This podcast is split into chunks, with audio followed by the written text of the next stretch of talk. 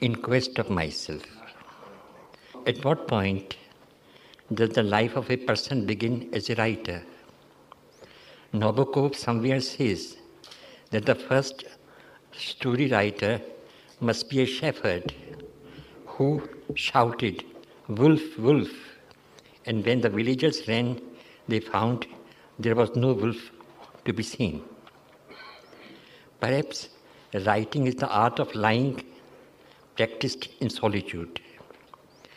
I have a suspicion also that once you start speaking about your stories or poems, they somehow feel betrayed, for they thrive in the dark undergrowth of your life, even hidden from their creator, and start wilting and withering the moment they are exposed to the public gaze.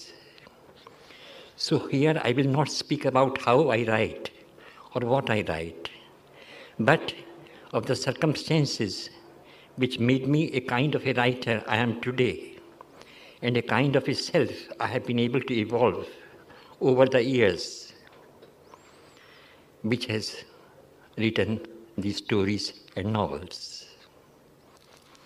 Also, instead of dwelling on my personal experiences, my childhood fantasies, my adolescent loves and loneliness, which play such an important role in shaping one's fictional landscape, I would rather like you to have an overall view of what it was like to live and work in early 50s when my first stories began to appear along with the stories of other writers of my generation.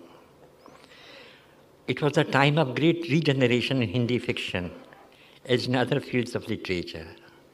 Though it is wrong to see direct links between social conditions and literary movements, it can safely be said that the increasing pressure of urbanization after independence disrupted the traditional patterns of life which led to strange consequences. On the one hand, it led to the spiritual desolation and the sense of uprootedness. At the same time, there appeared a lucid insight into the nature of one's own individuality, which will then was which, which till then was submerged under the suffocating layers of custom and family obligations there was both a feeling of coming out and closing in, an intoxicated sense of bewilderment caused by the encounter with one's own self, devoid of any external props, a naked self, so to speak. One felt bereft and liberated at the same time. I was very much a part of this semi westernized middle class vaguely aware of my Indianness, which could not be neatly capsuled in either caste, regional, or religious identity. When I start writing stories, I wrote of individuals who were trying to make some sense of their fragmentary lives, of people who were both conscious of their newly discovered self and its self lacerating rootlessness it was a feeling which could not be categorized either in European terms of alienation, where individuals torn from their traditional ties and religious faith are thrown to their own resources, nor could it be reduced to a kind of a stability of social types that we see in the fiction of Premchand and his contemporaries. Most of us found most of us found ourselves in a middling, muddled situation where hope was coupled with despair, an inner sense of frustration combined with so much of faith in future.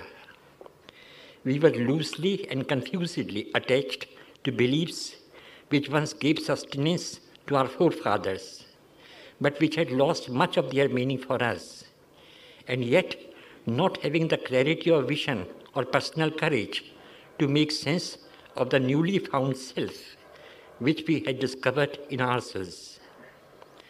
what is now dubbed as the Nai Kahani movement reflected much of the anguish of this predicament. I sometimes wonder whether it was not this sense of inner insecurity which led many of us to be drawn to the more radical collectivities like that of Marxism. For it was approximately, for it was approximately at this time, during the days of my un, uh, enforced unemployment, that I joined the Communist Party.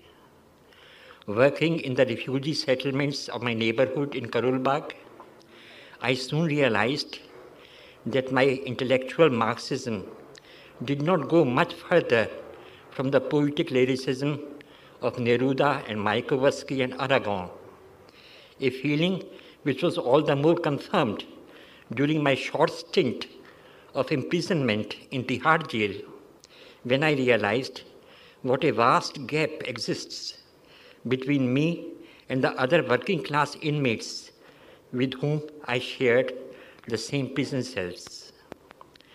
So different from Gandhism, my Marxist credo, by putting my faith in some unforeseeable future when everything will be good and just, spared me from seeing the depth of suffering around me.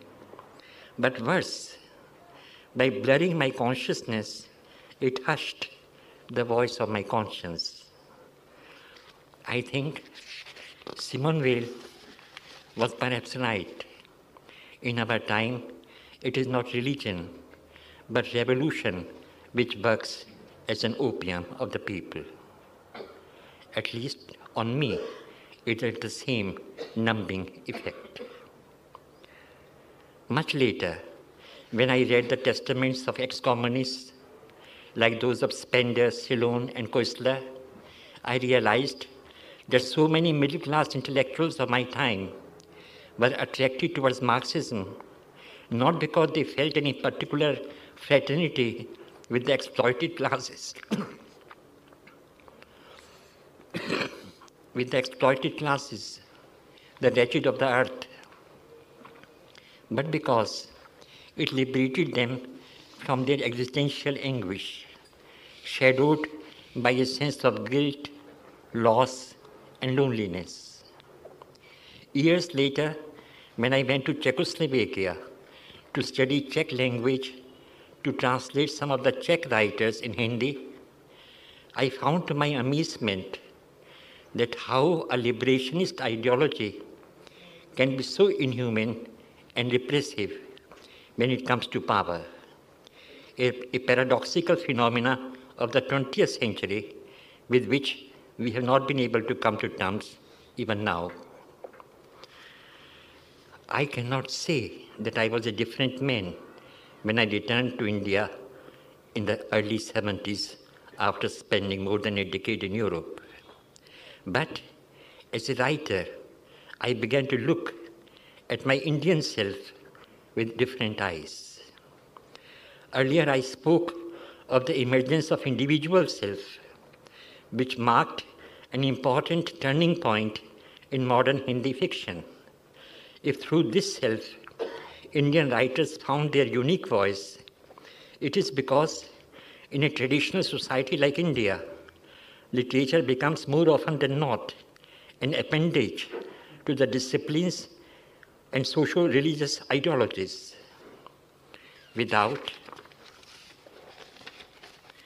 having an autonomous identity of their own. This could not have been achieved without undergoing through a tortuous process of secularization in the widest sense of the word. But secularism in art or in life is not an unmixed blessing, a fact of which I became increasingly aware during my, during my long sojourn abroad. Exiled from the religious habitat which once nourished us by its myths and symbols, we were thrown into the arid openness of a secular desert. If the modern West made me conscious of my own self as a source of personal liberation, it also bereft me of the civilizational self which, made me, which once made me conscious of my Indian selfhood. So, what was my real self? One that I had won for myself, or the one from which I have been so ruthlessly estranged, which once constituted, which once uh, connected me with my ancestral past, my Hindu, my Hindu self. Does that make me a Hindu writer? When sometimes people ask me this question, I can detect a note of derision, if not outright contempt, in their voice, which often astonishes me. For when it comes to the impact of Christian symbolism on the poetry of T.S. Eliot, or Jewish background of Saul, Saul Bellow, they suddenly stop being frivolous and start speaking with solemn academic reverence. Anyway, brooding over these questions of my identity as a writer led me to resort to a different genre of expression, which was different from fiction. During the last few years, along with writing my short stories and novels, I have been writing journals and essays. There are critics, not necessarily hostile, who feel a bit uncomfortable by this deviation on my part. Apart from the fact they see some contradiction between my imaginative pursuits on the one hand and my polemic passions on the other. Someone, I hope, jokingly, put it as a contradiction between me as an Indophile critic and a Europophile writer.